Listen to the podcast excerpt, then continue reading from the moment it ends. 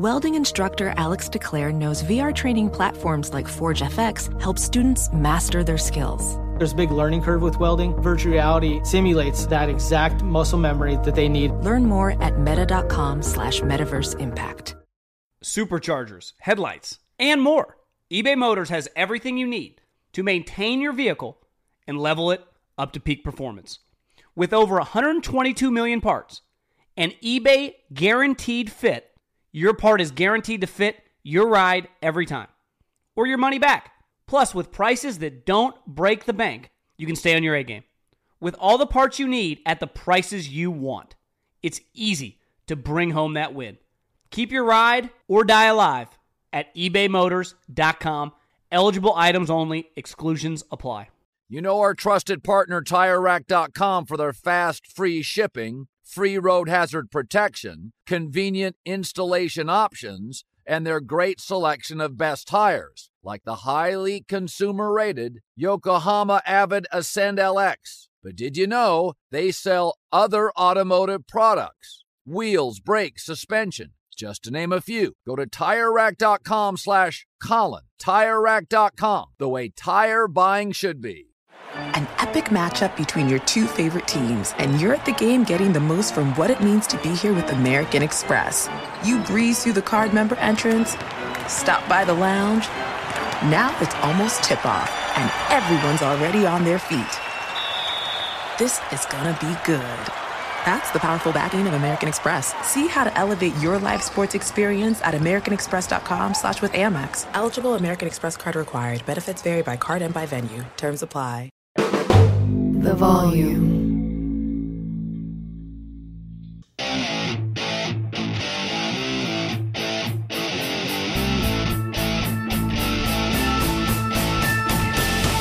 What is going on, everybody? John Middlekauff, Three and Out Podcast. All I can say is what a game. What a Monday night football game. That felt like five, six all pro level players just throwing haymakers. What an ending. That that was sweet. We're going to dive into that off the top. Uh, a lot of other stuff. Cowboys, Patriots, the London games, the Raiders rallying together. Dan Campbell crushes Jared Goff. Some other things that happened over the weekend, and of course, the Middlekauff mailbag at John Middlekauff is the Instagram. Slide up into those DMs, get your question answered here on the show. Uh, also, if you could, leave a review. I know it helps. Tell your friends, share the podcast.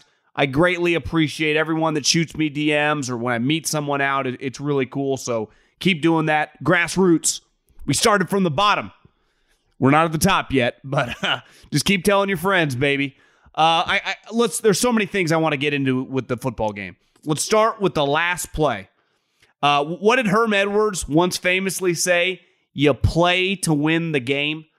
Uh, listen, I, I think sometimes the amount of people going for it around the league with average quarterbacks and shitty offenses drives me nuts. Kick field goals in certain situations. But when you have a top five quarterback in the league, and that's what Josh Allen is right now, you have easily one of the best offensive coordinators in Brian Daboll. You put the pedal to the metal and you go for the kill shot. And Sean McDermott, Josh Allen, Brian Daboll. it did not work, but I love the decision. You go for the win. You play to win the game, as, as Herm would say. I think he's still saying it down at Arizona State. Might need to say it a little louder after they just got boat raced by Utah. But listen, it doesn't always work out, but that was the right call. That's what you do. You have a championship level mindset. You're trying to get over the hump. You're trying to win the AFC. A team like the Tennessee Titans, you're going to see potentially again. Uh, so, you know, those are the type teams you play in January. You don't play to tie and go to overtime. And Vrabel's done that a couple times. He's kicked field goals late in games, and he's won an he won an overtime game and he lost another one. That's what you do when you have the when you have the Jimmies and the Joes. And listen, in that play, fourth and one, you just run it up the gut. I like the play call. It just didn't work. He slipped. You know, Simmons got got penetration up the middle, but I applaud Sean McDermott, who a defensive coach you know, typically defensive coaches sometimes can be more conservative, i.e., Vrabel in that situation. But I, I like Sean McDermott's understanding coming into his own as really a big time head coach. He's got a great team. Uh, you know, road game, you go for the kill shot. And my favorite position, I remember hearing this from uh, Keith Williams, who's now on the Baltimore Ravens staff. Best, one of the best position coaches I've ever been around, best wide receiver coach I've ever been around. He's Davante Adams guy, trains Tyreek Hill in the offseason, now working with all the Ravens guys. I think we we had a bunch of wide receivers, a couple of them played in the NFL, and Ryan Matthews was on our team at the time, and he was one of the best running backs in the country. And I remember Keith saying, and he this guy loves wide receivers more than any human alive.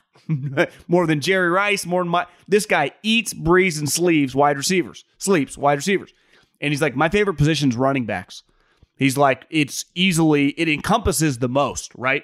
You got to run inside, you got to run outside, you have to block, and you have to catch.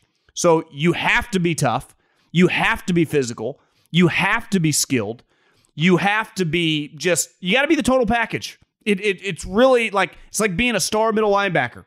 There's nothing you can't do to be that good. And listen, you know, probably the best running back of my adult life is LaDainian Tomlinson. I vividly remember Barry Sanders, but his teams were so bad. Emmitt was really good, but I, I, I would say Barry and and LT were better. I Walter Payton, I've just seen clips as before my time.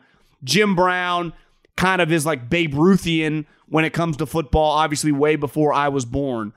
But what we're seeing out of Derrick Henry is just this is an all-time great player.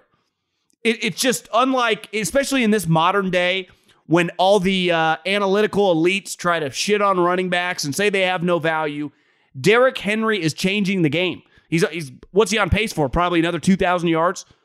And he's unstoppable. And the thing that makes a great running back, whether it's 1975 or 2021 on Monday Night Football, when every single human being, 70,000 people, both coaching staffs, and every player on defense knows who's getting the ball. We are going to give the ball to Derrick Henry, and there is nothing you can do. And you know the best part about running in a zone scheme? You know, like a, a musician, a painter, uh, anyone that's creative, there's an element of just artistry, right? You get to be just do your own thing. It's kind of instincts of whatever your craft is. And when you run in a power scheme, and that's typically like when you pull the guards when you lead up with a fullback, the hole is designated. It's either behind the guard, behind the tackle, in a zone scheme, what Derrick Henry has thrived in. It's really kind of just Derrick, you pick the hole. You pick the lane and just let it rip. You can cut back, you can go back through the center, you can go back through the guard, you can go outside the tackle. Wherever you see a little daylight, you feel it out. Like there is there really much coaching what Derrick Henry is doing? And I, I said this a while back when he had the uh, sweet run against Seattle. What makes Derrick Henry so special is not that he's one of the biggest human beings we've ever seen at the position. It's his size. When you see a guy as big as him, and I went to Titans practice two or three years ago when I was in Nashville and went to OTAs, and he is massive. But what makes him so great is he's got incredible feet. He has incredible instincts through the hole. His ability to set defenders up, his spatial awareness is incredible. And then his top end speed, because top end speed for running backs is overrated. It is not a necessary attribute to be a great running back. But when you have it with all the other skills he possesses, you're unstoppable. And you saw tonight his patience, then his instincts, his feet, and then his top end speed. He's an unstoppable force. And like I said, every single human in the stadium, on the field, and sitting on their couches watching that game goes, Derrick Henry's getting this ball. And every single time, he ends up scoring and he ends up producing. It's I, have never seen anything quite like it. I have nothing but he's I mean, running back is my favorite position because of the way once upon a time my guy Keith described it. And I've always thought about that since. And I have so much respect. It is so hard. You're getting hit on every play. The violence that position encompasses for a skill position like wide receivers, you know, it's not the same. And, when we see A.J. Brown and Stefon Diggs, how talented these guys are, but their bodies, you know, they're not taking the constant pounding. And Derrick Henry is just everyone, like by this year, everyone knows he's getting the ball in every single game 150, 180, 130, 190. It's like this, how does he do it? And it's cool to be a witness of this all time great player, which let's face it, when he was coming out, I don't think most of us ever thought this guy would be this good. And then his career took a little while to get going. Then Arthur Smith, and I got to give Todd Downing, he's doing a good job. Now, if you call offense for the Titans, it's a pretty easy strategy. Hand it to 22, throw it to 2, throw it to 11. Hand it to 22, hand it to 22, throw it to 11. I mean, it's just, I, I, I might be able to function as the offensive coordinator for the Tennessee Titans. And then listen, we have given Mahomes so much credit and he's earned every bit of it. We call him like the modern day Favre. And he is one of the most remarkable athletes. I'd say if you're listening to this, you probably agree most of us have ever seen. He is a very, very fun player to watch. And we, we, we basically said, like, this guy's going to be an all time great player. And he's headed that way. And he, I mean, he already is. But like Josh Allen, he has a very similar game. Like, to me, that play he made on third down that when he jo- dove for the first down, like that was Favrian. He made a throw earlier in the game, rolling to his right, like Mahomes and like Favre. They are so physically gifted that they make impossible things look easy. He rolled out at the 40 yard line and he threw a ball to Cole Beasley, who was like five or six yards back in the end zone. So that's 45 yards. He threw the ball on a rope and it got there in like two seconds. Now, most players, even guys like good players, like Cousins is playing well, Dak's playing well, like I don't know if they could do that that easily. They'd have to probably set their feet, stop, and throw it. Mahomes could do that. Herbert could do that, but it's on a short list of guys that could do that and make it look so easy. And then you see just, I don't want to say reckless, but how quick he is to do whatever it takes to get the extra yard it's easy to see why he's a star quarterback. And he's a guy, and I, saw Colin tweet this out. It's pretty nuts that this guy ended up at Wyoming. And I texted with a guy that's a recruiting coordinator for a Power Five school. And he's like, I, I don't think people realize he grew a lot in junior college. When he was coming out of high school, he was six one. Look at him now, he looks like six five. So he grew in junior college. The other thing, when he was at JC, he was like 48% completion percentage. So he was a very, very inaccurate thrower his growth and improvement as a player might be unprecedented.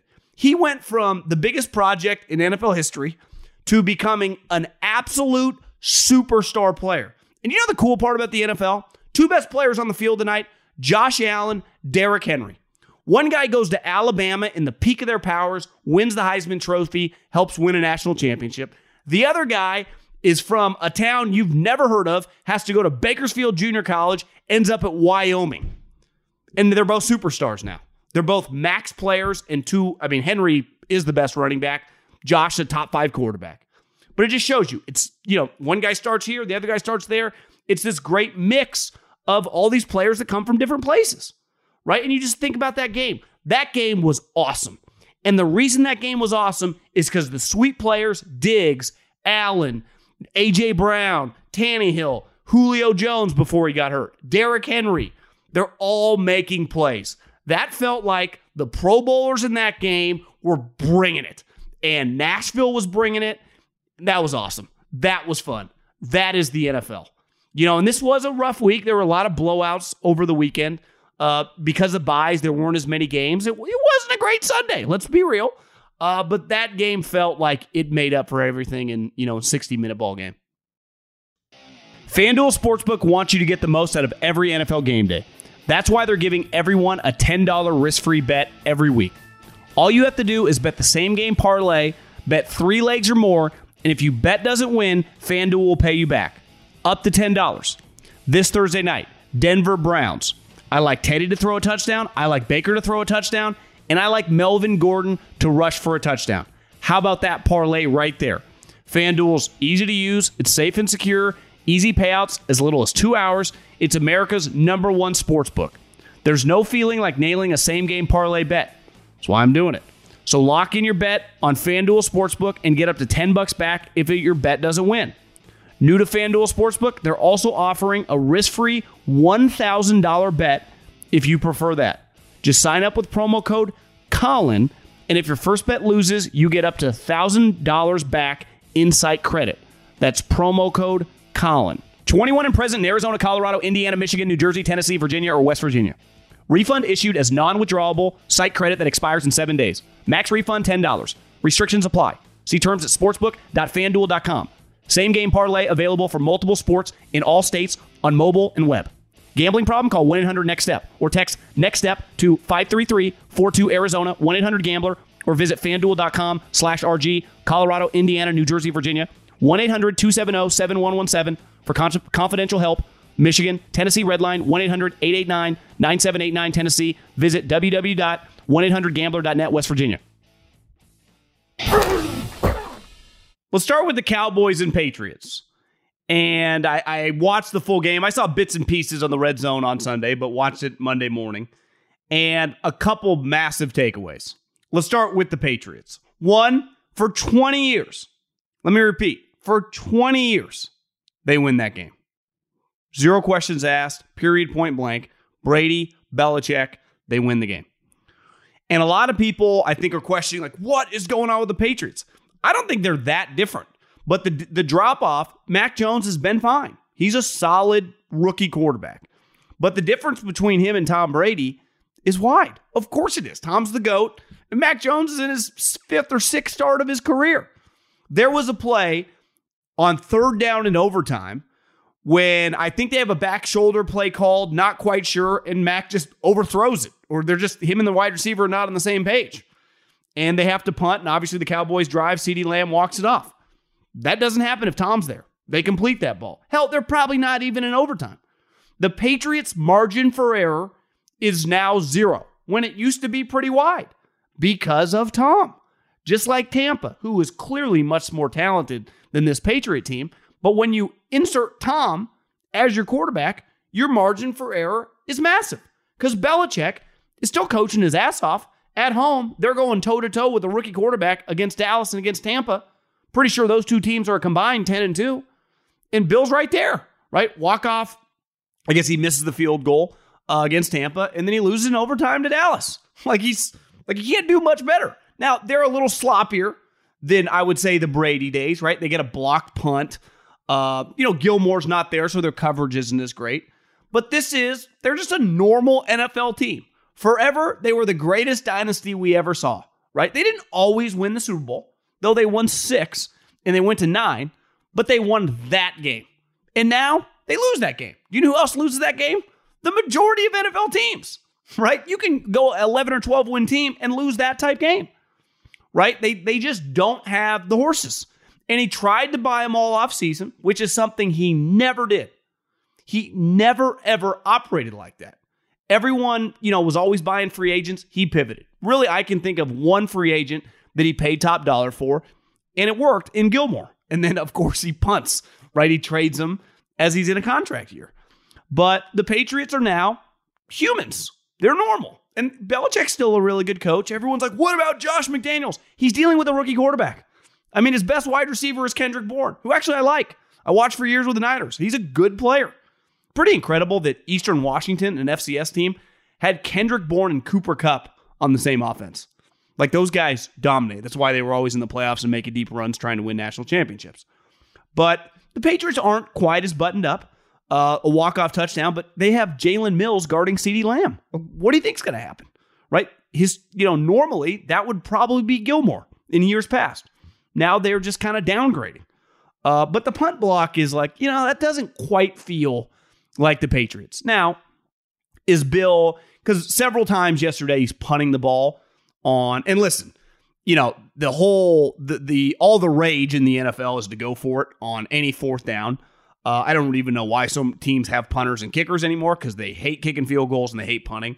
But there is a time and a place to punt to let you, especially when your defense is playing well, or to kick field goals when you have a questionable offense. Like I understand going for it on short yardage if you one have a really good offensive coordinator, or two have like a top ten quarterback and a really good offense. I see a lot of teams doing this that have, you know, fucking no business going for some of these plays. Like, just take the points, take a deep breath, right? But that's not the way they're operating. For whatever reason, Belichick is going pretty conservative right now and kicking. And I think that goes back to his quarterback. And he doesn't trust their offense to execute on some of these short, you know, yardage situations. Well, if you had Tom freaking Brady, they would be going for it a lot more. And honestly, they probably wouldn't be in those positions because in three downs, they typically get 10 yards and they keep the sticks moving. And I, I think on the flip side, like, let's face it, Dallas right now might have had one of the sweetest for a team not drafting like top 10, right? Because when you draft top 10, you also draft top 10 in the second round. So if you're like, I had a sweet draft, well, you draft sixth and 37th. Like, I, I hope you hit on some picks. But Dallas had the 17th pick. Yeah, the 17th pick. And then I think Diggs was like 51. So th- these were not like no brainers. CeeDee Lamb kind of was because he fell to their laps. I think a lot of us thought he was going to go like top 10, top 12. And then when the Raiders took uh, Ruggs and then the Denver Broncos took Jeudy, he fell right to him. And a lot of people were like, take a DB, take a DB. Well, they got the best of both worlds. They took the best guy on the board, and then it looks like they got Deion Sanders 2.0. Those two guys are elite players immediately. Like watching that game, it is stupid how good CeeDee Lamb is. You could like I, Justin Jefferson statistically is a better player, and I think you know his body of work through two years, but he's getting to operate like a number one wide receiver. Where CeeDee Lamb, Gallup's hurt right now, but last year had to deal with you know targets splitting with him and obviously Amari Cooper, who's kind of their one. But like I, CeeDee Lamb's probably better than Amari, and Amari's damn good. Like Amari makes twenty million dollars a year. You know what I like to pay him like sixteen, yeah, but you know it's part of the deal, right? Those two guys have changed the Cowboys. I mean, changed the Cowboys. Their offense right now Zeke's clearly better. Pollard's an excellent backup. Amari's a baller. This Wilson kid, I don't know much about him, but he makes plays every game I watch. Jarwin's good. Uh, obviously, Dak's a stud, and CeeDee Lamb is turning into a star by the week. He was unguardable in that game. And then the plays Diggs makes every game. I mean, to have six straight interceptions, right, and have seven total, and the pick six yesterday, his ball skills, I mean, we've been talking about him now for a couple weeks. It's just remarkable. The Patriots that game for 20 years, but definitely like the last 10, Jason Garrett, the Cowboys lose and the Patriots win. And it flip flopped. Like that's how the Patriots would have won that game. But instead, the Cowboys now win that game. And you start going, well, are the Cowboys, we the NFC East is over. Like they're the NFC champs, right? There's a hat and t shirt game. Coaches always say that. You could just give them their hats and t shirts like next week. I don't even know who they play next, but like whenever they win next, just give them the hat and the t shirt because the, the Giants, the football team, the, the the birds, like the division's over. Now the question is, where are the Cowboys going to be seated? Can they get the one seat? Obviously, you know Tampa beat them straight up, but who knows, right? Could the Cowboys get? Uh, I know Dak has a little calf injury now, but could they win 15 games? Probably not, but 14 and three, I think, is pretty realistic. I mean, that team, they're good. They're really, really good, and they are they're a powerhouse. You know, they have the difference of the Patriots and the Cowboys. Like I said, Patriots have no margin for error. Cowboys have a ton because they have so many playmakers on offense. So even if they get down a couple touchdowns, no big deal. Patriots get down a couple touchdowns, it's over. It's like playing an option offense in college.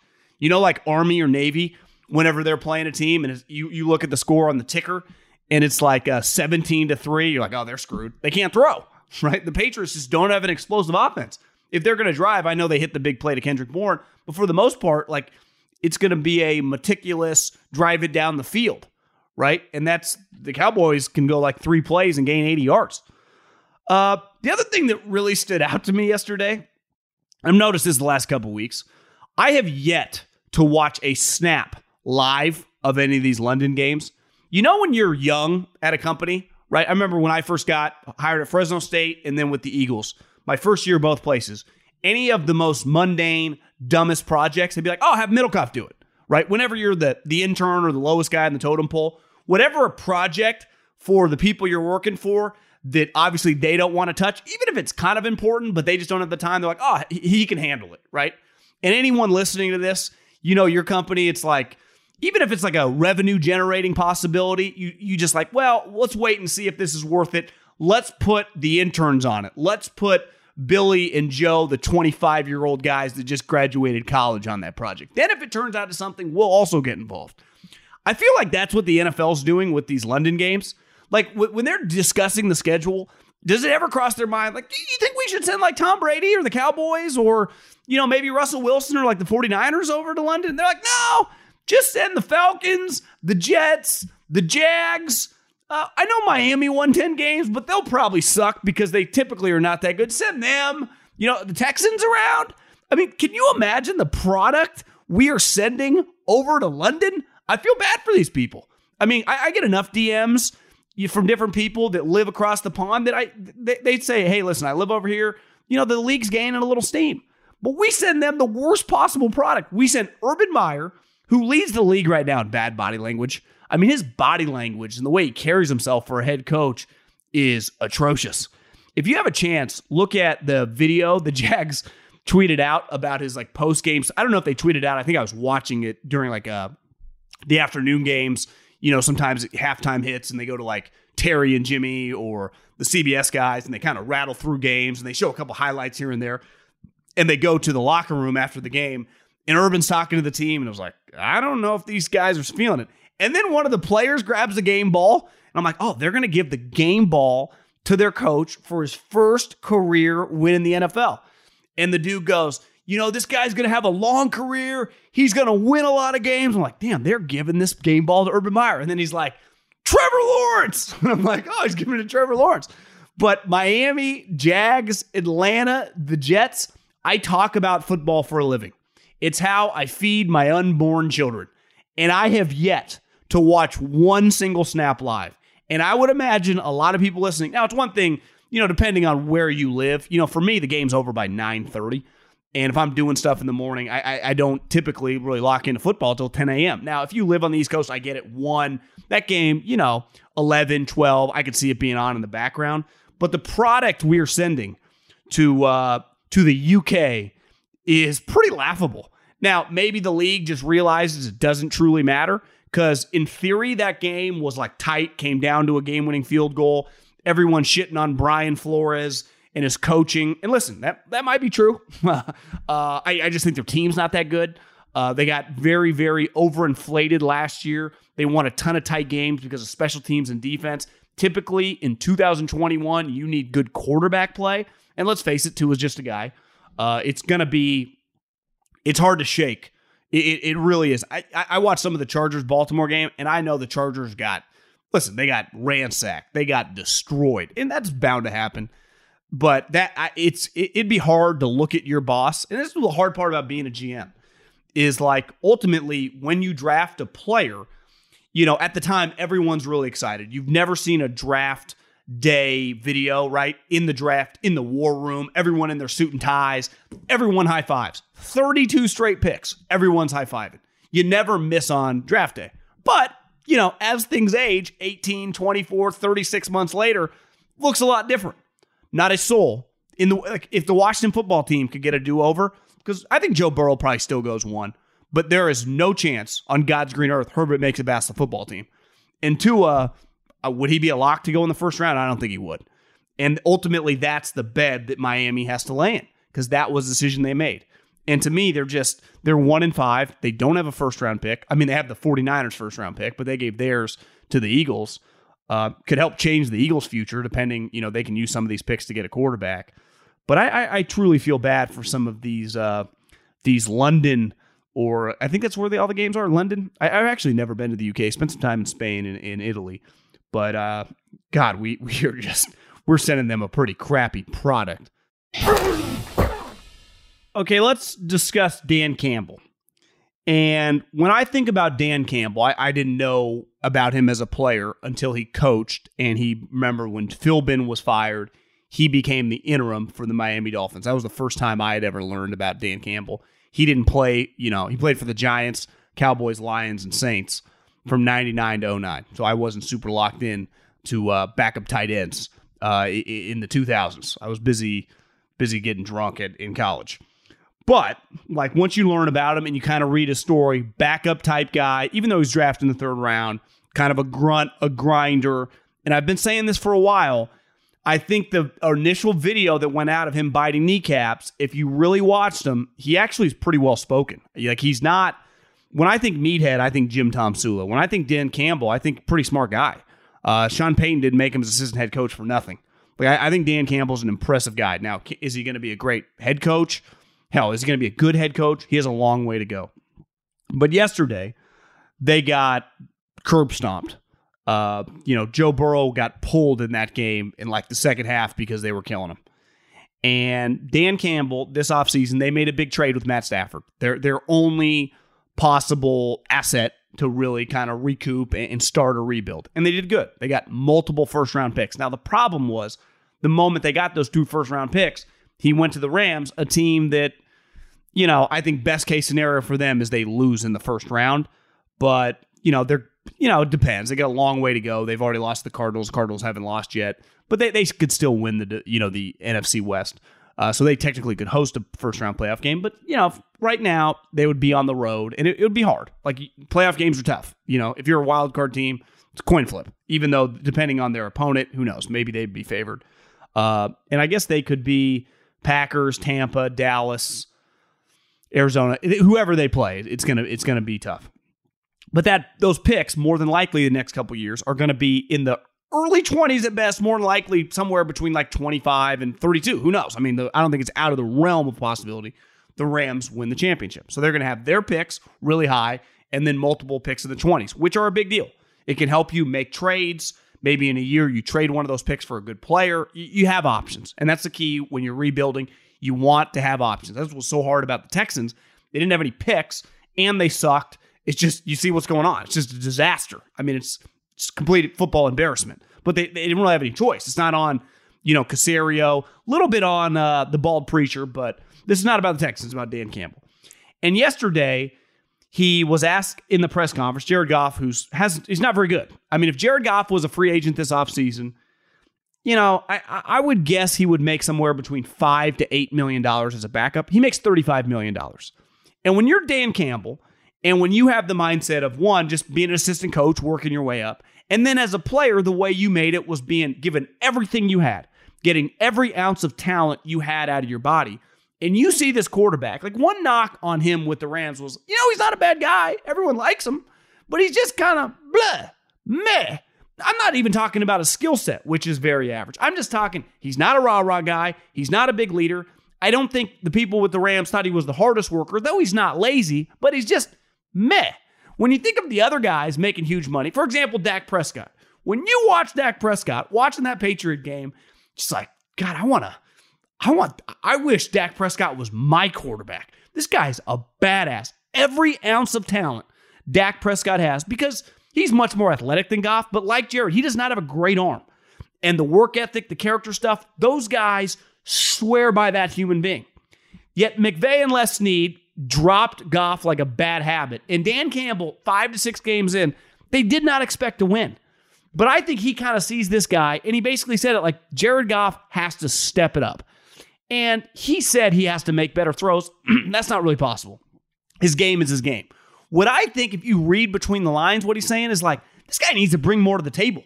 We're paying him $35 million and he just brings nothing for us.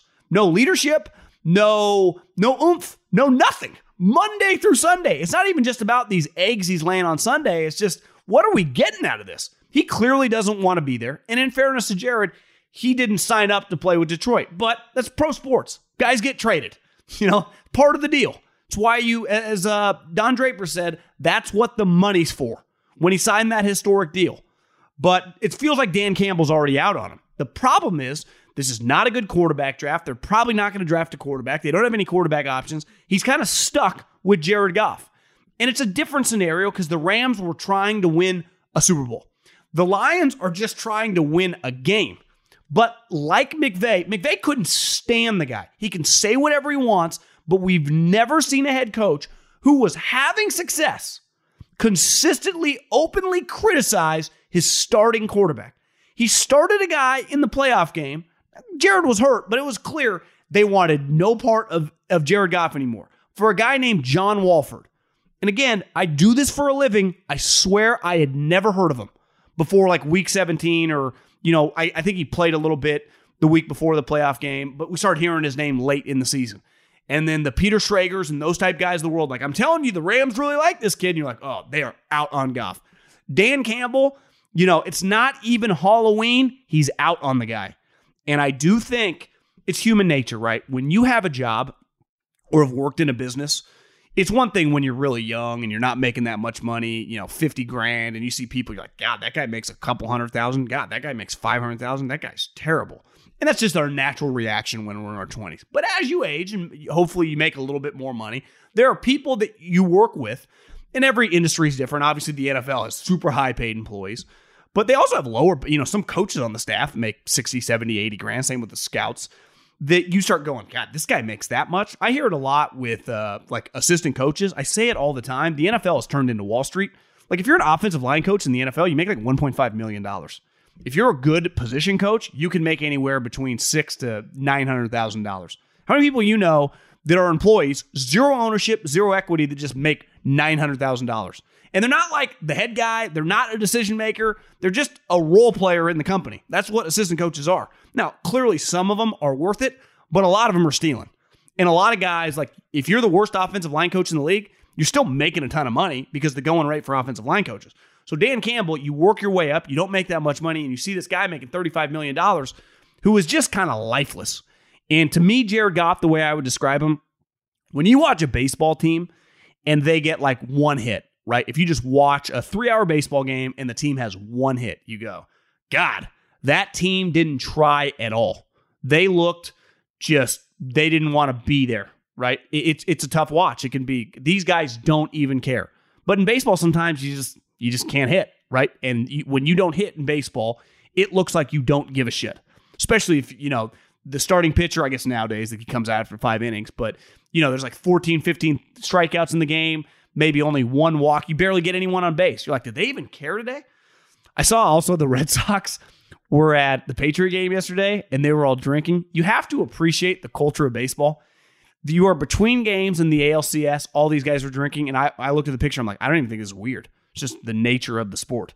Like that would not happen in, in football but it's completely different. Like I, you go to baseball game, you go to playoff baseball games, you can bullshit with players on the field. I've been lucky enough to have passes and stuff over the years with the Giants when they were making. You can just like talk to like Hunter Pence or Buster Posey in pregame warmups. Like in football, you don't talk to anybody on game day. Uh, so it's it's a different culture, but I, I feel like that's kind of Jared Goff. He just feels like I'm just kind of here. And that's hard when you're paying him that much money. Though anyone will tell you, just because you pay a guy a lot of money, it doesn't change. And the Lions didn't do this. They just inherited the the contract, which they had to do to get the picks. Another thing that happened on Sunday, which was impressive, and I also think it speaks to younger guys. Like the, the Raiders, the situation was insane. To a coach on a 10 year contract, nobody, hell, including Belichick, probably had more job security, in theory. and then some emails come out and he's fired. He made it three years, five games on a 10 year contract. Think about that. I mean, I know you have if you're listening to this, and you we all thought about Gruden, but that like it, just looking back, that's nuts. We are basically I'm recording this on Monday, a week away from that happening on Monday Night Football. That was wild. He he didn't make it to halftime of the Monday Night game last week, the Ravens and the Colts, and I, I think sometimes we overrate. You know, in the NFL, for the most part, free agency you do choose, but all these guys drafted, Maxx Crosby, you know, Derek Carr. Henry Ruggs, a large percentage of your team are just going to be guys that you sign as an undrafted free agent or, you know, uh, you draft them, right? And I, you can say as an undrafted free agent, you can kind of pick and choose, but you don't really have that many options. You're just picking random teams you don't really know. You you don't like most of us human beings at 23, 24, 25, if we're going to go work for somebody, now even if we don't have that many options, we are actively choosing to go work for them. As an NFL player, you know, some hell, even as a free agent, you may only have two people offering you money. It's not like you typically have. Most people aren't like Khalil Mack or Joey Bosa or Jalen Ramsey. If they hit free agency, they'd have 15 people offering them contracts. The majority of players have a couple teams offering what they think they're worth. So, yeah, they choose that team, but it's more just the nature of the sport where they have to end up going there because financially it, they would be doing their family and themselves a disservice. So all these guys on all these NFL teams, for the most part, like they probably like their coach or a position coach, but I think we believe they're a little more emotionally invested. Now it was tough, like obviously for the Raiders, Darren Waller is one of Vic Fangio called him a top 10 player in the league. And Vic Fangio is an old school defensive kind of curmudgeon. So for him to say that, he doesn't give much praise. That's that's impressive. That's that's a high praise from a guy that doesn't give it out very easily. But as he didn't have that many options, he was a recovering drug addict. And Gruden, you know, offered him an opportunity and then he made the most of it. But I think a lot of guys on the team were like, whatever, just move on. Wednesday's Wednesday, start getting ready for the game. It's actually probably less in the force of his personality. Hell, it might be easier. And they have a guy in Rich Bisaccia, I, am probably screwing up that name, who's been in the league for 20 plus years. He did a good job. He's also inheriting a team that's pretty good. And then you saw with the Broncos, like, let's face it, we talk about it all the time and then we're surprised. I had money on the game yesterday, and my logic was Derek Carr is dramatically better than Teddy Bridgewater. Honestly, the gap, it's not even close. I mean, they're in completely different universes as players. It it's a quarterback league. Like other things matter. Playing defense matters, special teams matters, running the ball matters, you know, situationally depending on the game. But if your quarterback is, you know, a B plus and the other team's quarterback is a C minus, you will feel pretty good most games betting on the quarterback that is way better than the other guy. And that's what you saw. Like the Broncos have a lot of good players. The Raiders, you know, they were three and two for a reason. They have Henry Ruggs can play. Darren Waller's is elite. Maxx Crosby is turning. I had a buddy in the league. I'm like, who would you compare him to? He's like, you know, he kind of compared him to Jared Allen. Remember the Chief who went to Minnesota? He's long, he plays hard, he's just good. Uh, and they just have talent. And then their quarterback, you know, is probably a top 10 ish guy in the league. So most teams that fire their coach ha- are a disaster, right? Most in college, you're lucky, right? USC, LSU become available. Those jobs, if you're good, you can hit the ground running. If I told you Urban Meyer quit Jacksonville and went to LSU next year, you'd be like, yeah, they could win 11 games, right? But most teams in the NFL, it's like the Lions, right? The Jags, the Texans, like those are the jobs that become available. The Chargers was pretty unique even last year. It's like they got Herbert, they got Keenan Allen, they got Joey Bosa, they got Derwin James. That, that was a really good job. Clearly, it was the best job on the open market by a wide. Look at the Eagles, right? He had Jalen Hurts was their starting quarterback. And the crazy part is, at the time they made the move, it was like an upgrade over Carson Wentz, even though Carson Wentz is playing well right now. But it was impressive. And I, I think sometimes we underestimate the resiliency of younger people. As we get older, I, I know I become more emotional about stuff. You, you use all your experiences in life to think back on stuff. But when you're 23 years old, when you're 26 years old, when you're 29 years old, you don't even know what you don't even know. You're not even thinking about it.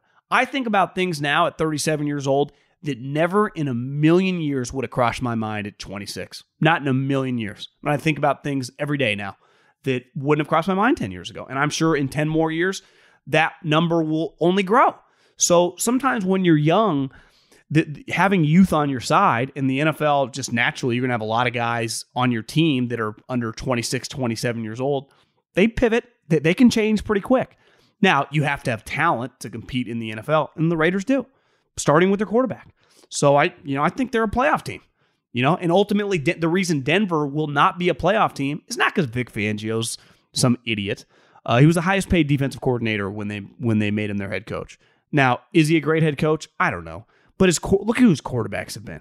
Would Belichick, would Andy Reid, would all these coaches, Sean Payton, Sean McVay, win a lot of games with Teddy Bridgewater? They would not. Like I, am watching, and I root for Teddy. He, he's He's a high character guy. Everything he's overcome with his knee injury in Minnesota, he's a great story for the league. I think he's the best backup in the NFL. But when I watch him start, he overthrows basic layup throws. He overthrows touchdown passes. They had scheme guys wide open and he couldn't hit them. Now, you could say that's a bad game for Teddy. It feels like he's had a couple of those in a row. The longer backups have to start, the more they get exposed. You could Khalil Mack or Joey Bosa could miss a game, and you could put their backup in for one game if they're just going to miss one game, and you might not feel a difference. But if that guy misses half the season, Jalen Ramsey's replacement, whoever, let alone a quarterback, you feel it more week in, week out. And the more games that Teddy starts, you saw it last year in Carolina, the more he gets exposed with his physical limitations. Doesn't have a strong arm, and his accuracy in big spots can be hit or miss. Where Derek is much more talented, and now he's you know, becoming comfortable with uh, Henry Ruggs, Darren Waller, Josh Jacobs is healthy. They're just they're, they're pretty. They got a lot of talent on their team, uh, and just wanted to fire around the NFL a little bit. It the Vikings offense is really good. I mean, Cousins is having a fantastic season.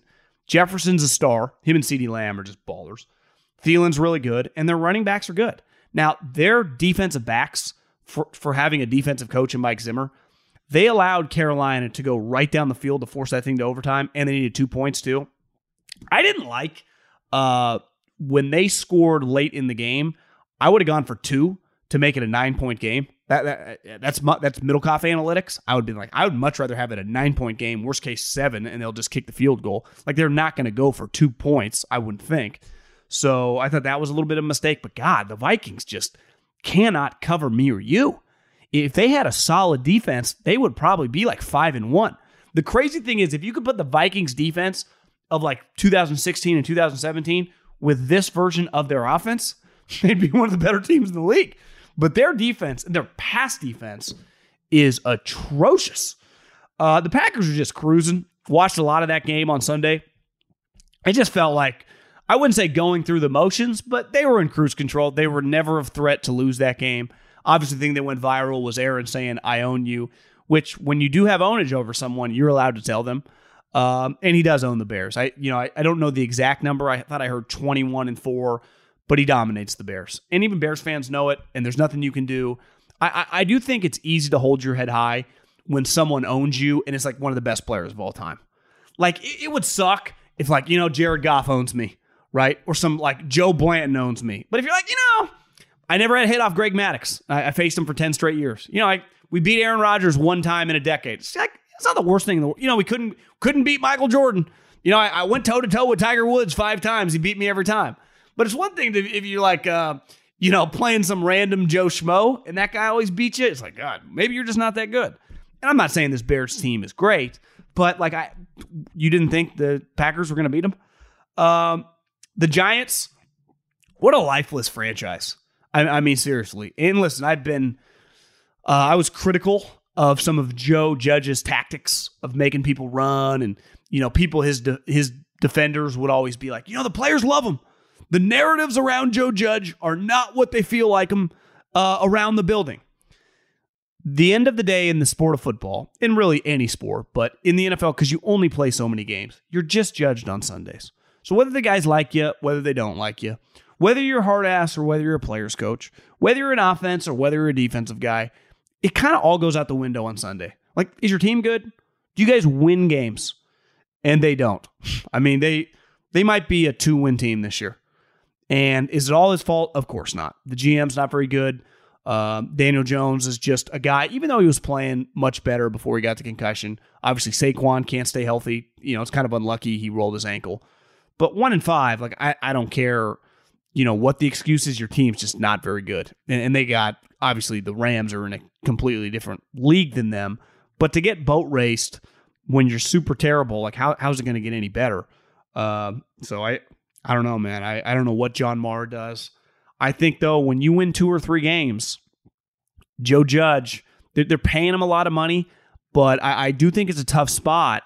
You go, well, we're going to let the Joe Judge influence our general manager hiring. So everyone's just, well, fire uh fire Gettleman. Okay, well then does John Mara just hire a GM kind of like the the Broncos did, and then you just let him decide, give him a year. You know, I think they did that with Mangini. They do, they do that. They're doing that with Vic Fangio, but that, that's always kind of weird. I, I I think the easiest way is if you truly have any questions, you just go nuclear and you fire everyone in the building and you just start from scratch. And then you interview coaches, you interview general managers, and you just find the right guy. Because anytime your team sucks and then you get out of whack with the coach and the GM, it's not like Joe Judge's only been there one year now, right? This is he has he's, by this the end of this season, he'll have two years of evidence his team's going backwards. You'd be like, well, just fire Jason Garrett, fire this guy. Well, it's like, well, maybe it's the head coach. Carson Wentz is playing well. He played well last week in the loss to the Ravens played well again. And uh, the Texans are terrible, and I mean they're really bad. But I saw Field Yates tweeted out he only has one interception this year. I think a big knock on him the last couple years in Philly was he was a turnover machine. He made just some just atrocious plays, and he's just playing better. You know, he's a guy that, you know, listen, is he ever going to be the superstar that we once, that I know I did have envisioned? Probably not. But can he be a solid NFL quarterback and can the Colts like win games with him? I, I think it's possible. Uh, they are paying him a lot of money though, but it's a big game actually this Sunday night. Eagles, not the Eagles, but Colts Niners. Uh, you know, I wouldn't say a loser goes home, but I mean, if the Niners lose and they go, I guess they would be two and four. That would be problems. And if the Colts were to lose and they'd be two and five, that'd be bye bye on the season. The Washington football team and the Sean Taylor situation was just. I saw a lot of people tweeting about it last minute. They put the party by the porta potties. Like, we know what it was. We know exactly why they did that. Like, it's obvious. The emails came out. They they went after Jon Gruden. I saw La Canfora say that Mark Davis is furious because he feels like he gets his organization gets treated like a second class citizen. And it's true. Like, Mark, they want you out. they want you gone. They do not care about you or your feelings. Would they have done that to Jerry Jones? Would they have done that to Robert Kraft? Would they have done that to John Mara? Of course not. Under no circumstances would they have done that. And for whatever reason, they kind of, you know, it feels like circumvented throwing Dan Snyder under the bus, which they clearly don't like as well. Weird deal. The difference is Dan Snyder is very petty and he's smart and he has money. Like he'd attack. You know, you just kind of you don't want him attacking you. You know, Mark Davis will just, you know, it's kind of sad, but he'll just kind of not say anything, right? He'll just publicly, he'll be mad, but he won't say anything publicly. Dan Snyder's liable to do who knows what. And they pulled the Sean Taylor thing out of their ass, it feels like. And it was just a joke. And, you know, I mean, what'd you expect? I mean, it's clear what they did. why is anyone shocked? It's obvious why they did this. You don't all of a sudden throw Sean Taylor out of nowhere like they did. It's clear. And their team's awful. Like, they're not very good. Watching that game this morning, Mahomes even made some weird plays. He had one pick that was kind of looked like a Geno Smith, Daniel Jones special. But then he flips it on the second half and they just killed him, uh, as they should. I mean, the, the Chiefs, as long as you got Patrick Mahomes, you got a chance to win every week. And, uh, you know, the Heinicke and the Washington football team just doesn't have much talent. Professional welder Shayna Ford used VR training developed by ForgeFX to hone her skills as a welder. The more time that you spend practicing it, that's what separates a good welder from a great welder. VR training can help students like Shayna repeatedly practice specific skills. Virtual reality definitely helps because the more muscle memory that you have, the smoother your weld is. Explore more stories like Shayna's at meta.com slash metaverse impact. You put it off long enough, it's time to replace your tires. Tire Rack has tires that will elevate your drive. Touring tires for commuter comfort, performance tires for sporty handling, all terrain tires for on and off road adventure. Go to TireRack.com to get started. Not sure where to begin? Use the Tire Decision Guide to get a personalized tire recommendation, the right tires for how, what, and where you drive. Choose from the full line of Michelin tires. Ship fast and free to a recommended installer near you, or choose the convenience of mobile tire installation. They'll bring your new tires to your home or office, install them on site. Doesn't get much easier than that. Go to TireRack.com slash Colin to see their Michelin, test results, tire ratings, and consumer reviews, and be sure to check out all their current special offers. Great tires, great deal. What more could you ask for? That's TireRack.com slash Colin. TireRack.com, the way tire buying should be. eBay Motors is here for the ride. Well, like many kids at 16, I got uh, a car that uh, came from my grandpa. Wouldn't have been my first choice, but because I was 16, had no money, I didn't have a choice, I took it. And then I personalized it. I tinted those windows. I put in multiple 12 inch subwoofers in the back so my parents and everyone else in the neighborhood could hear me coming from across town. And I turned that thing into something at first that I was like, I want something better. To essentially my dream ride at the time because I had a car at 16. Can't hard to complain. One of my favorite parts about car culture is regardless of the car you're given when you're young, you can find a way to make it cool. And that's what any young, innovative individual will do. I don't care what you're rolling in. And with over 122 million parts for your number one ride or die, you can make sure your ride stays running smoothly. Brake kits, LED headlights, roof rack, bumpers, whatever your baby needs, eBay Motors has it. And with eBay Guaranteed Fit, it's guaranteed to fit your ride the first time, every time, or your money back. Plus, at these prices, you're burning rubber, not cash. Keep your ride or die alive at ebaymotors.com Eligible items only, exclusions apply. At the start of the new year, every small business owner is asking themselves the same question What's the one move I can make that'll take my business to the next level in 2024? LinkedIn Jobs knows that your success all depends on the team you surround yourself with. That's why LinkedIn Jobs has created the tools to help you find the right professionals for your team faster and for free. LinkedIn isn't just another job board, LinkedIn has a vast network of more than a billion professionals, which make it the best place to hire.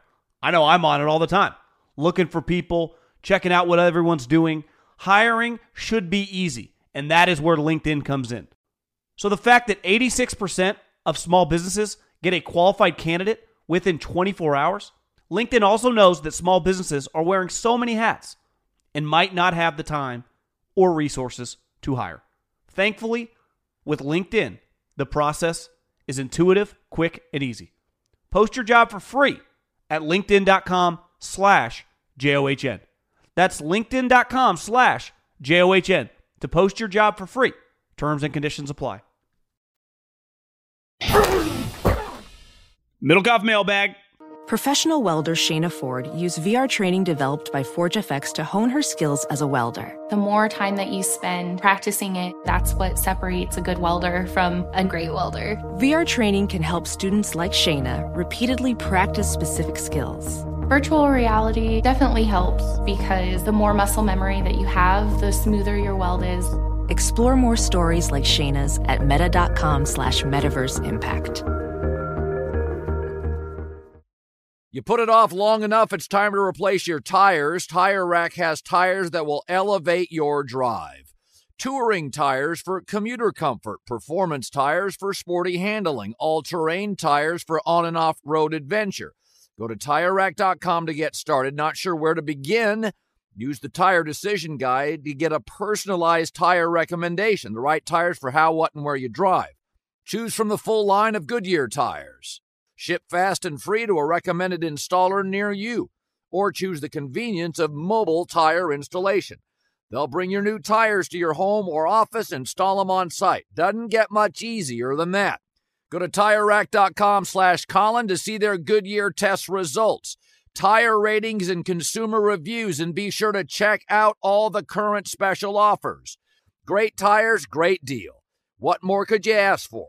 That's TireRack.com slash Colin. TireRack.com, the way tire buying should be. eBay Motors is here for the ride. Well, like many kids at 16, I got uh, a car that uh, came from my grandpa. It wouldn't have been my first choice, but because I was 16, had no money, I didn't have a choice, I took it. And then I personalized it. I tinted those windows. I put in multiple 12 inch subwoofers in the back so my parents and everyone else in the neighborhood could hear me coming from across town. And I turned that thing into something at first that I was like, I want something better. To essentially my dream ride at the time because I had a car at 16. Can't hard to complain. One of my favorite parts about car culture is regardless of the car you're given when you're young, you can find a way to make it cool. And that's what any young, innovative individual will do. I don't care what you're rolling in. And with over 122 million parts for your number one ride or die, you can make sure your ride stays running smoothly.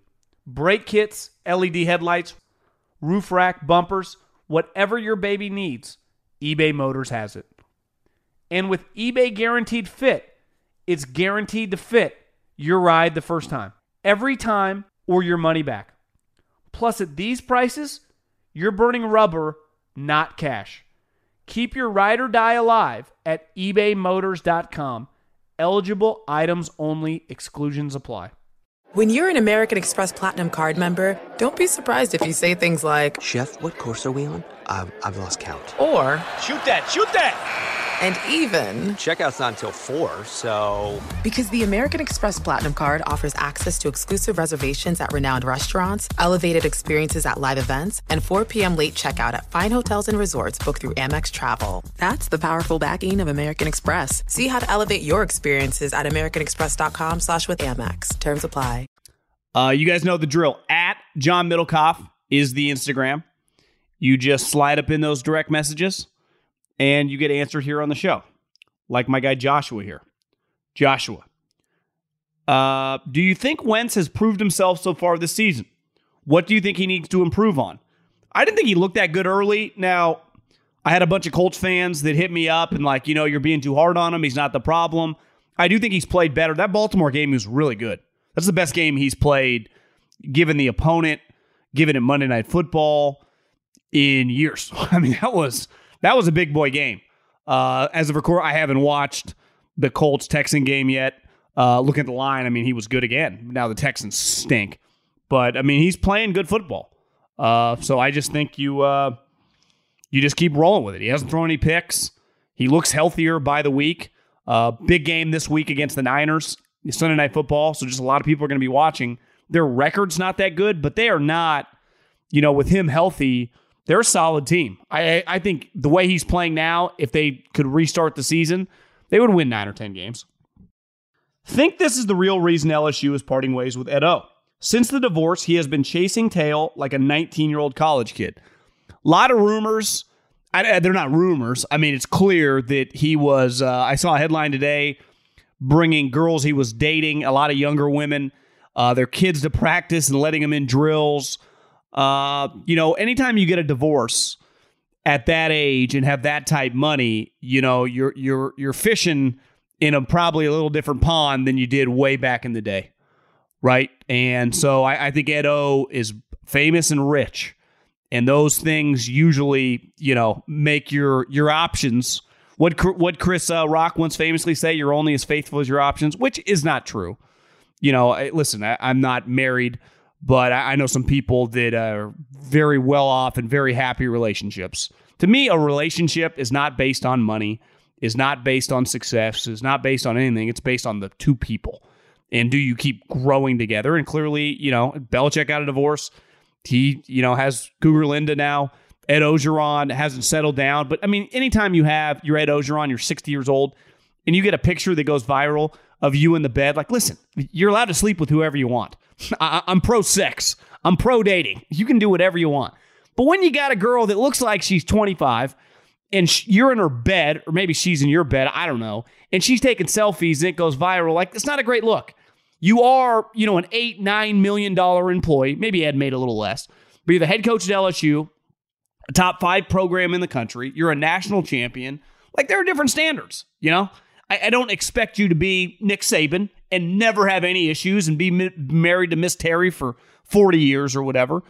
You know, I think Pete Carroll had a divorce and there were always rumors about him in LA. You, you're allowed to do whatever you want, but you got to be smart about it. And clearly, Ed O was not being smart about it. Maybe he just didn't give a shit. Uh, maybe he didn't handle his single celebrity very well. Not, not everyone can handle that. Like there, there's a probably a good chance 30 years ago, Ed O wasn't the uh, the pick of the litter everywhere he went. Right now, it's probably a different game. We'll see how it happens once he's fired, but he'll have a lot of money. So yeah, I know a lot of ugly rich guys that are doing just fine. But Edo, like that that stuff is just not going to fly in Southern values. It, you know, you can't just be running around bringing girls in the facility. I saw some Pete Thamel wrote players were like, it was kind of getting ridiculous when 19 year old players are saying that um, it, it's definitely a problem because they don't care. Like where I come from, we celebrate. You know, unless you're like sleep, you know, your wife, we, your friends, or whatever. Once you get divorced, you're single. You can do whatever the hell you want. But when you have a big boy job that is public, you got to be smart about it. Jimbo Fisher got a divorce. He's it looks like he's married now or in a serious relationship. And, you know, no issues. He went through that little phase, you know, mid- midlife crisis with some Ed Hardy t shirts. He doesn't shave. Uh, but you just, you got to be a pro about it, right? Uh, wanted to submit a question for the mailbag. Watching the Patriot games, it seems like Mac Jones' ceiling might be Baker Mayfield. Should I be worried as a Pats fan? Uh, no, because you have a good enough coach. And he's the problem with Baker Mayfield is now his contract's about to be up. So it's like, do you have to pay him? Mac Jones, given what you're paying him, like you're in good shape. You can win with Mac Jones. But yeah, my, my whole deal was like, do you want Baker Mayfield or Mac Jones in the top 15? And I'd say Baker May, like, is Mac Jones ever going to be as good as Baker? Baker Mayfield has a better arm than Mac Jones. I do think Mac Jones a better athlete. Um, but yeah, I mean, I, I'm I'm not into low ceiling quarterbacks. I that's just not my style. I mean, I was I, I come from when I was at Fresno State, we recruited Derek Carr. When I got to Andy Reid, he benched Kevin Kolb immediately for Michael Vick. Uh, I mean, the quarterbacks that I gravitate to are freaks. I like big arm guys. I'm a, I'm a big arm guy, right? I don't have one, but those are the quarterbacks that I like. You know, unless I would say the one weak arm, weaker armed quarterback. I mean, I grew up on Steve Young, but he was also a freak athlete and the most accurate quarterback in the history of the league. He's more accurate than Drew Brees because he played a different in a different league than Drew Brees, and no one would take Drew Brees over Steve Young. So that that would be the one weaker arm quarterback I like. I mean Peyton Manning, but th- those guys are outliers. I mean I like Tom Brady's, Mahomes, Favre's, Aaron Rodgers, you know, Josh Allen's, even Lamar's got a pretty good arm. So Herbert, you know, I, I like big arm guys because it gives you. Here, here's my logic behind it. In January and even in late in December, and depending on where you're playing, like when I worked for the Eagles, it got cold right now. I wore shorts today. It's still warm in California. But in a lot of places around middle to late October, weather changes. So in November and December, wind comes, rain comes, snow comes. It, you you need a stronger arm to pierce the wind. Now you got to be a good, accurate quarterback, but that's what I look for in quarterbacks. So Mac Jones wasn't really my style, even though good kid, smart, can read defenses. Like he brings a lot to the table. Will he ever be as good as Kirk Cousins? Yeah, I mean, Kirk Cousins is pretty good right now. Bengals fan from Kentucky. I went to a Bengals game when I worked for the Eagles. Stayed, I think, across the uh, I, I don't what the river there is, the Ohio River. Uh, that's probably not what the river is, but I remember. I think I stayed in Louisville. Is that close? My my geography might be a little off, but it was really fun. I, I went there Saturday during the day, went out at night, went to the Bengals game the next day. Stadium's old, but it was. I enjoyed my time there. Unless you want to discuss the angle of why Joe Brady should be in Cincinnati, really just wanted to say, love the show, dude. Love getting stoned and just listen to your takes. Good escape for the day. I appreciate that, Jeff. Yeah, I mean, I here's the problem for you getting Joe Brady is I'm not the biggest Zac Taylor guy, uh, but he's doing a good job this year. They're four and two. They're playing good football. Like they have played really good football. I mean, they easily could be five and one. I mean, they they were multiple missed kicks away from beating the Packers. So you're probably stuck with Zac Taylor, but as long as you got Joe Burrow, Ja'Marr Chase, their defense is playing well. You, you got to give them uh, give them some credit. Massive fan of the pod. Starting an NBA one with my buddies. What editing software do you use? Well, I'm lucky. I, I don't do this all on my own. I record the uh, the podcast into GarageBand. I have a Zoom. It's called a Zoom, and I plug my mic which is like a mic you could use if you were like singing songs or something. It's got an auxiliary cord, and then that has a USB thing and it plugs into my uh, my computer. But I send it off to my guy Mike, and he edits it from there. But but the sound quality just goes through a Zoom. I use a you know a, a real mic that you would get in a studio, not when you get the over the counter mics, the USB mics. Your sound is not going to be as good. So anyone that wants to do audio stuff you have to find a way to get the plug-in mics and then use a I, I use a Zoom. They're not cheap. You know, I think it was three, four hundred dollars. But you know, when you're when you're a podcaster, you write that shit off. But the, the the USB mics are easy to get, but the sound quality, as someone who's been in this podcast game now since about 16, first couple years the sound wasn't great. And that was just because I had average equipment. So my number one key would get a good mic, avoid USB mics, and the, this, you know, I just I have an Apple computer and I use GarageBand. So, uh, every favored team is covering right now. Uh, yeah. Well, the Raiders. When did you send this? Four fifty. The Raiders were an underdog. Uh, I don't know if that's right. The Rams, the Bengals, uh, the Cowboys. Yeah, you maybe you're right. I have to think about that. I don't think Jay Glazer, Adam Silver, or I mean, Adam Schefter or anyone would do that to Gruden. I think you are 100% correct. Someone wanted him out. I mean, there are a lot of people that have said things in the past that finally catch up to them now. It's just the way society views something at the present. Someone was at the receiving end of those emails. They're not correct for letting those comments slide, but why now? Well, I think why now is because they did the investigation. So they did an investigation in the football team and they had 650,000 emails. Well, to my knowledge, the you have to get a law firm to go through them all. The league does an investigation, Washington football team does an investigation. But if I'm Dan Snyder, I'm not going to tell him myself. You know, I don't think the league wants to, you know, what are they going to like what do they get out of it by leaking Dan Snyder? He's not going anywhere. So then you get Gruden. I, I don't know why. I mean, I, I, think I mentioned this on last podcast. Uh, Roger Goodell's brother is a homosexual. So he's using these words. He's calling Roger that that I, I, could see if you're Roger, maybe just don't like him. I, you know, who knows about their interactions in the past? Uh, they they legitimately just might not like each other. So it, it, could just be that simple. Now, you know, I I think it also could just be the the law firm that linked it. I I, I don't know. That's a hell of a question. Visalia native, Cal Poly alumni, uh, business school admin, graduate in 2005. That's impressive. Two questions. How much could Mark Davis sell the Raiders? stadium and his assets for. Well, he doesn't own the stadium, the city does. But I think right now, if you put Vegas on the open market, Charlotte, the Carolina Panthers, 2.2 billion. I think the Raiders at minimum are getting double that. Las Vegas, no state income tax. The stadium is already paid for through the, uh, you know, through the taxes that they. You know, the way they paid for the stadium was they just taxed the rooms. So when you go to Vegas and you stay at the MGM, the Aria, the Cosmo, wherever, you look like your bill, let's say you go on a weekend, your bill's $300 for the night. Well, if you look, there's a lot of different charges. It's not, the room might be $120, $180. And then there are all these other charges. And one of the charges right now is the stadium fee. So that you don't have to pay anything for it. The brand, the city, I think, you know, I think they'd get $5 billion. I, I really do. Firestone or Higuera or Bulldog Grill? Uh, I say Firestone. Like I said, Firestone, Bull, and uh, the Doghouse. Firestone's in San Luis. The Doghouse is in uh, is in Fresno. S- same exact restaurant. Best tri-tip sandwich in America.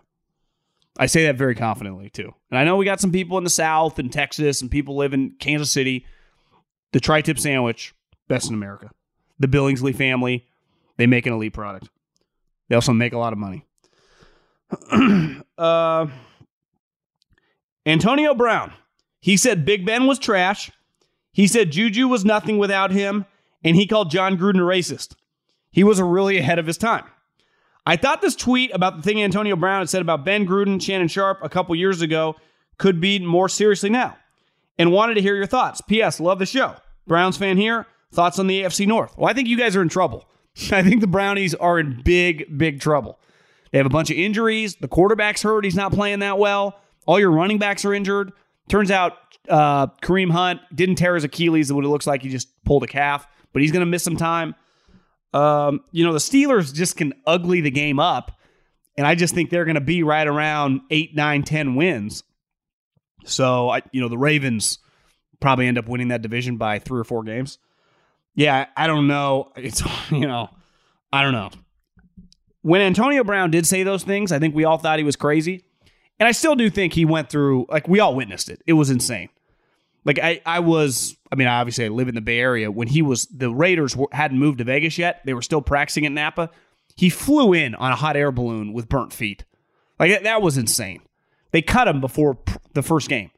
I'll never forget his OTAs. And I had a couple buddies on the staff. They're like, you should see this guy. Then the Raiders tweeted out a video from OTAs, and it was, it looked like, I mean, he was so, now their team wasn't as good back then, but holy moly, he was kicking everyone's ass. I, yeah, I don't, I don't know. You know, sometimes the craziest people are right, right? You know, sometimes the conspiracy theorists 30, 40, 50, 10 years later prove to be right. You know, some might say a lot of that's going on in society now. I know it's very unlikely given the countless options he has and the overall dysfunction of the Raiders. If you're Mark Davis, don't you do everything to get Peyton Manning to take your president, GM, really whatever he wants? The instant respect you would bring the organization is invaluable.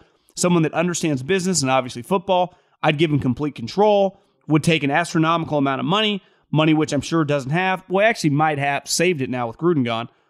I, I just think under no circumstances, and I mean literally zero, uh, Peyton Manning would ever work for Mark Davis.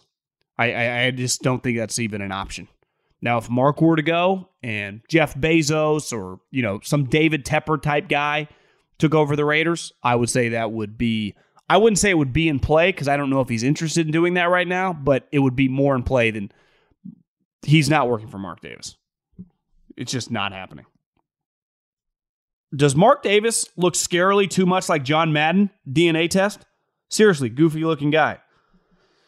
Yeah, John Madden got hired in the early 70s. Mark's like 68 years old. I, I, think Mark was born in the 50s. So I, you know, John Madden would have been at like he actually coached at Cal Poly back in the 60s. So I, I don't think that uh, Al's wife Carol, who's still alive, I don't I, I think he was Al's kid.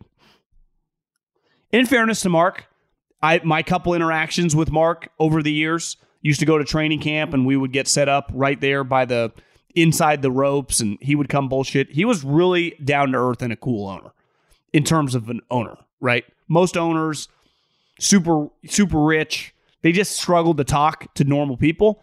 And that was not his problem. But the league views him as the weak link. You know, and I think sometimes like I, I always feel like I'm beating up on the guy. My interactions personally, he couldn't have been any cooler. Now he didn't always agree with what I would say on the Raiders post game, but it's his team. I get it. They were terrible. I mean, what the hell was I supposed to say? But in my personal interactions with them, I really liked them. And I think most people would. But the leagues, the elites, you know, sometimes the elites don't like the common guy. And I think they look at the Raiders as just like it, it's such a, uh, it has so much potential, right? And I don't think they feel he maximizes it. Uh, big fan. If you ever pod from Israel, wow, if you're ever here, visit. I'd love to buy you a beer. I'd love to go to Israel one day. Um, I don't think I'm coming anytime soon, but if I'm there, I'd love to have a beer in Israel. Which non quarterbacks do you think are most blatantly head and shoulders above their teams? Meaning an absolute stud on a really shitty team. My pick would be Cordarrelle Patterson on the Falcons. I've watched only a handful of plays from them this year, and it seems like almost every big play, it feels like he deserves a much better team. Well, he's been on good teams. I mean, he's been on playoff level teams. I watched him with the Raiders, the Bears, the Patriots. You know, I think sometimes when you're on a really, really shitty team, you just get more options. Like if you put Patterson on the Bucs, he's not going to look as sweet, right? If you put him with DK and Tyler Lockett, he probably wouldn't get as many reps. He's a very talented player. He's probably one of the better athletes in the league. But you know, sometimes when it's like an NBA player, if I just go on the worst NBA team and I'm a and I'm like a fringe all star, I can score 25 points it doesn't mean I'm a top 20 player in the league. Right? Like Darren Waller, for example, on the Raiders is way better than Cordarrelle Patterson. right? Uh, I, I, would say if you just kind of go, like, I, I, wouldn't take him over most s- sweet skill guys. Like, I'd rather have Dalvin Cook. I'd rather have CeeDee Lamb. I'd, you know, I'd rather have, you start going around the league, I'd rather have uh, DJ Moore. Hell, I'd rather have Calvin Ridley than Cordarrelle Patterson. And that's not, like, I like Patterson. CP84 is what I call him. So this means Jon Gruden going to be a calling a couple plays for Alabama in a couple years. Yeah, I've had some time to think about it because I think last week we all thought his career's over. I, I just don't think you can ever say that. The way society works, we forgive and we forget. We move on. Uh, some of us sooner than others. Like I, I don't, I don't even care. Like it just takes a lot to bother me. It really has to be personal or my family. Because I think most people that pretend to be offended, I'm not talking about Jon Gruden specifically, but just like when you th- see everyone freaks out on the internet, do they really care? Because I don't think most people do. The Jon Gruden thing, it's going to be the employer. Uh, you know, it's going to be very tough sell. so I, I, I don't think he's ever coaching in the NFL again. Uh, now, could he coach in college? I, I think y- you would never say never but he's so rich. He's probably, you know, early, he's probably 55 now. I guess he would have been mid 30s in the Al Davis, late 90s, early. Yeah, so he's 55 ish. I don't know. I don't know. I, there are probably certain areas of the country that are much more open to that. It would be the SEC if it was going to be anywhere. Could he be a head coach? You know, he wasn't a good head coach. That was the thing. Like he, it wasn't going that well with the Raiders he didn't come in and take the league by storm. If anything, he looked like, think about his own division. He was, if you did a draft right now, the only coach in his own division he would get taken over would probably have been Vic Fangio. But if I said, well, you could have you could have like Sean McVay or Kyle Shanahan, but you get Vic Fangio as your defensive coordinator, or would you rather have Jon Gruden as your head coach? I'd be like, well, give me an offensive coach with Vic Fangio. Hell, Vic Fangio was my guy Nagy's defensive coordinator, and they went 12 and 4. So is he a better head coach than Vic? Yes. I would everyone in the league would rather have Brandon Staley, and of course Andy Reid would go in a heartbeat in a coach draft. So I, I just think part of the problem with Jon Gruden was turns out he wasn't really that good. Is there something going on in Kansas City? Seems like the wheels are coming off a little bit. Now that Thuney's out, I think the chances to miss the playoffs are even higher. I think everyone just needs to take a deep breath. They'll be fine. Mahomes is too good. Andy's too good. They have defensive problems. They, they don't have that much talent on defense. But when you have Patrick Mahomes, this is what having an all time great quarterback. You're going to win 10 games. So, yeah, this season might go off the rails a little bit for their standards. They've been used to winning 14, 15 games, being the one seed, and going to the Super Bowl hosting the AFC Championship game, right? Have they hosted the AFC Championship game three years in a row? Yeah, they've hosted three years in a row. So when you host three the AFC Championship game three years in a row, think how good you've been.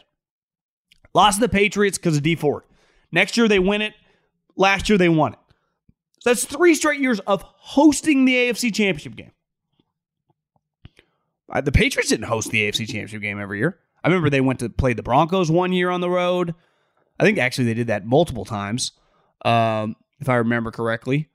So it's just, yeah, I mean, you if if your worst year is like 10 and 7, 11 and 6, it's weird. You got the new math now with the 17 games, but you know, you got you got a good thing going. I'd take Patrick Mahomes against anybody. He's still pretty damn good. I watched that game this morning on the on the stair stepper. And you know, it was a tight game at halftime, and then he just flipped a switch. He is he had a play in the second half that was just I'm the best player in the world. you know, it was one of those type plays. Like, I don't know how many guys have this in the back. He's a stud. Andy's a stud. They'll be fine. Uh that'll do it. Okay, you guys know the drill. At John Middlekauff is the Instagram. Slide up into those direct messages. And uh and yeah, have a week, everybody. And I will talk to everyone soon. Godspeed.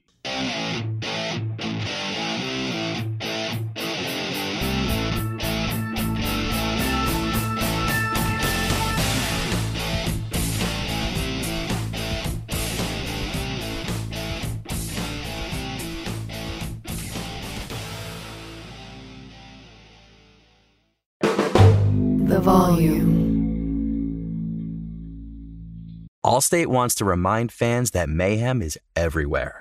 Like in the parking lot at your kid's Pee Wee Championship game. A trophy bigger than your five year old is blocking the rear windshield of the car in front of you. As they reverse into you, you're stuck on defense. And if you don't have the right auto insurance coverage, this crash could drain your athletic fund. So switch to Allstate, save money, and get protected from mayhem like this.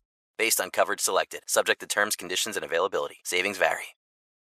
Does money stress you out? Let Facet flip your financial chaos into clarity. Finding Facet immediately put us at ease. Facet's innovative approach to financial planning ensures your money works as hard as you do, enabling members to experience the joys of having your finances in order. And that makes us Facet for life now, I guess. Visit Facet.com, F A C E T.com to learn more. This ad is sponsored by Facet. Facet Wealth is an SEC registered investment advisor. This is not an offer to buy or sell securities, nor is it investment, legal, or tax advice. These testimonials are from current Facet members who are not compensated. All opinions are their own and not a guarantee of a similar outcome. Hey, hey, it's Malcolm Gladwell, host of Revisionist History. eBay Motors is here for the ride. Your elbow grease, fresh installs, and a whole lot of love transformed 100,000 miles and a body full of rust into a drive entirely its own. Brake kits, LED headlights, whatever you need, eBay Motors has it. And with eBay Guaranteed Fit, it's guaranteed to fit your ride the first time, every time, or your money back. Plus, at these prices, you're burning rubber, not cash. Keep your ride or die alive at ebaymotors.com. Eligible items only, exclusions apply. Infiniti presents a new chapter in luxury, the premiere of the all new 2025 Infiniti QX80, live March 20th from the edge at Hudson Yards in New York City, featuring a performance by Jon Batiste. The all new 2025 Infiniti QX80 is an SUV designed to help every passenger feel just right. Be the first to see it March 20th at 7 p.m. Eastern, only on iHeartRadio's YouTube channel. Save the date at new-QX80.com. Don't miss it. 2025 QX80 coming this summer.